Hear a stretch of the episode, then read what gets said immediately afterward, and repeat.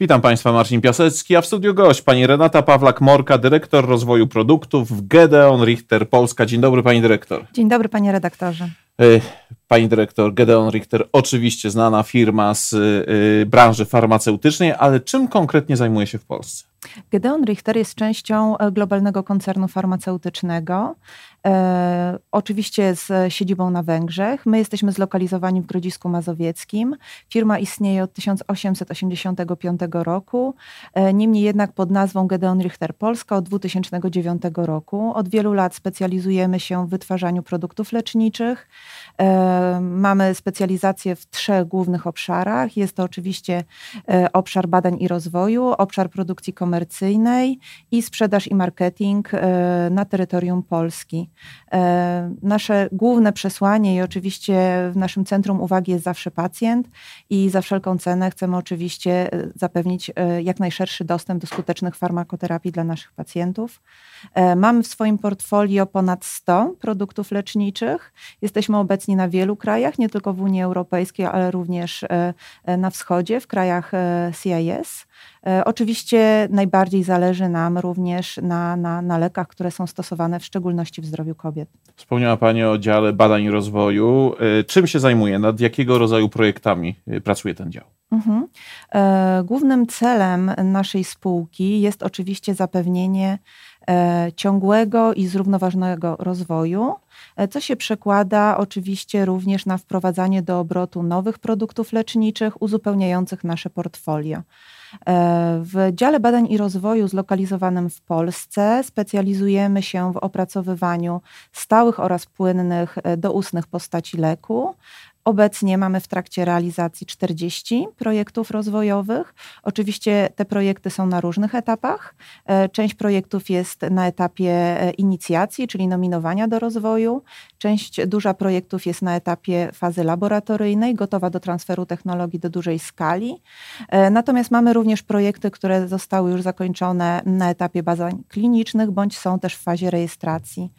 E, w mojej opinii e, wszystkie projekty, które obecnie są realizowane w Gedeon Richter Polska, doskonale wpisują się zarówno w trendy branży farmaceutycznej, e, jak również oczywiście w dane epidemiologiczne, wychodząc naprzeciw potrzebom pacjentów. A czy to jest duży dział, dział badań i rozwoju, na przykład na tle konkurencji?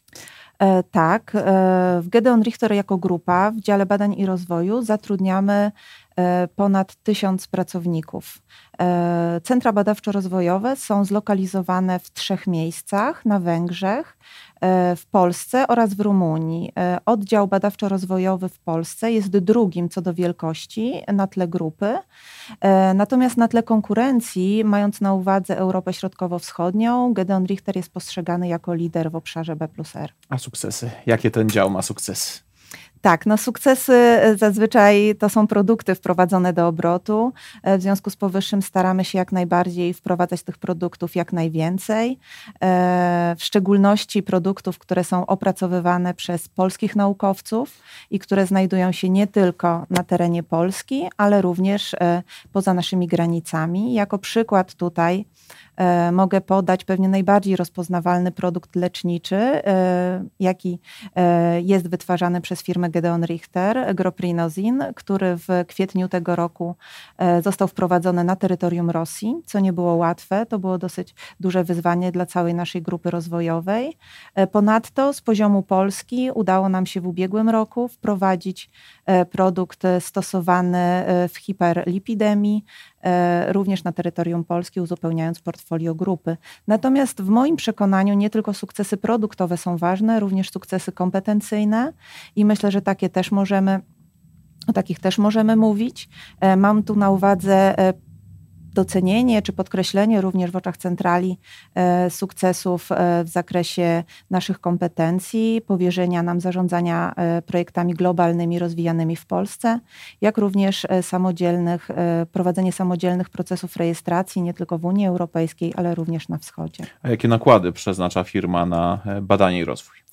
E, Gedeon Richter jako grupa standardowo w ciągu roku e, przeznacza około 10% przychodów na e, prace badawczo-rozwojowe. Natomiast w Polsce w ostatnim roku, to co warto myślę podkreślić, przeznaczyliśmy na inwestycje w zakresie budowy infrastruktury na poziomie 20% całkowitych kosztów inwestycyjnych w zakładzie.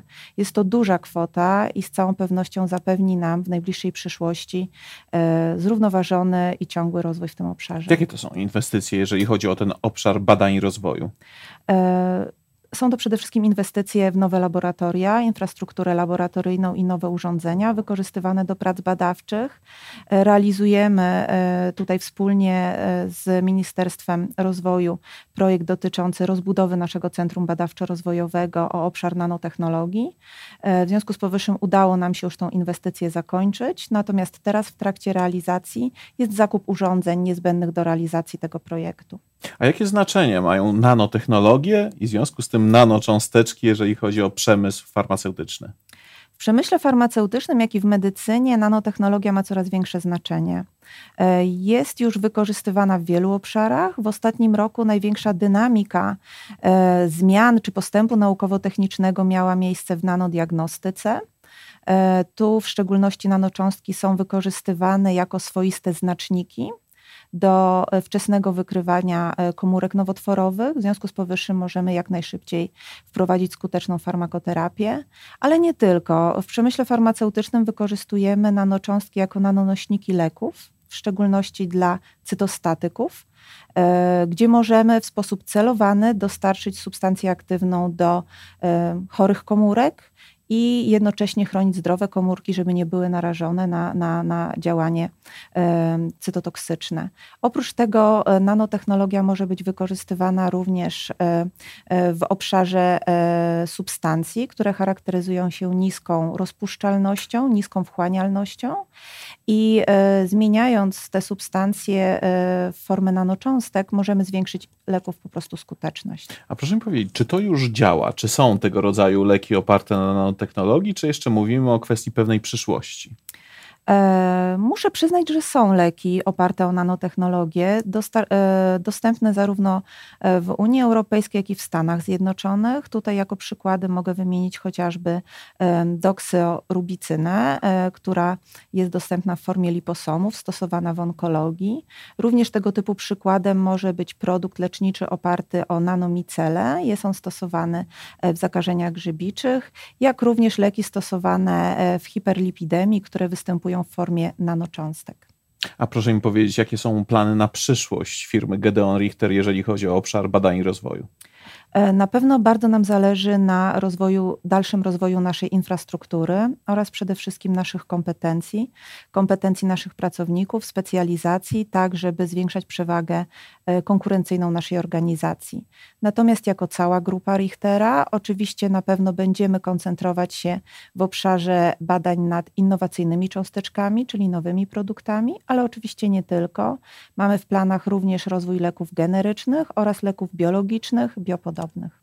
E, a teraz porozmawiajmy o przyszłości bardzo bliskiej. 9 i 10 października konferencja organizowana przez Rzeczpospolitą RD Summit 2019. Będzie jed, pani jedną z prelegentów. Proszę mi powiedzieć, o czym pani będzie mówić.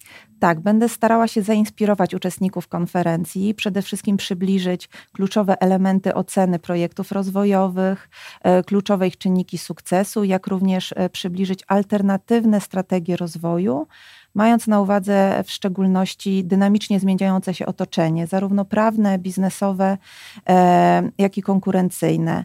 E, wierzę w to głęboko, że uda mi się e, przybliżyć tajniki i praktyki prac badawczo-rozwojowych, które na pewno staną się inspiracją dla uczestników. Warto posłuchać. Tak, myślę, że warto. Zapraszamy 9 i 10 października RD Summit 2019. Bardzo dziękuję za rozmowę. Dziękuję również. A moim gościem była pani Renata Pawlak-Morka, dyrektor rozwoju produktów Gedeon Richter Polska.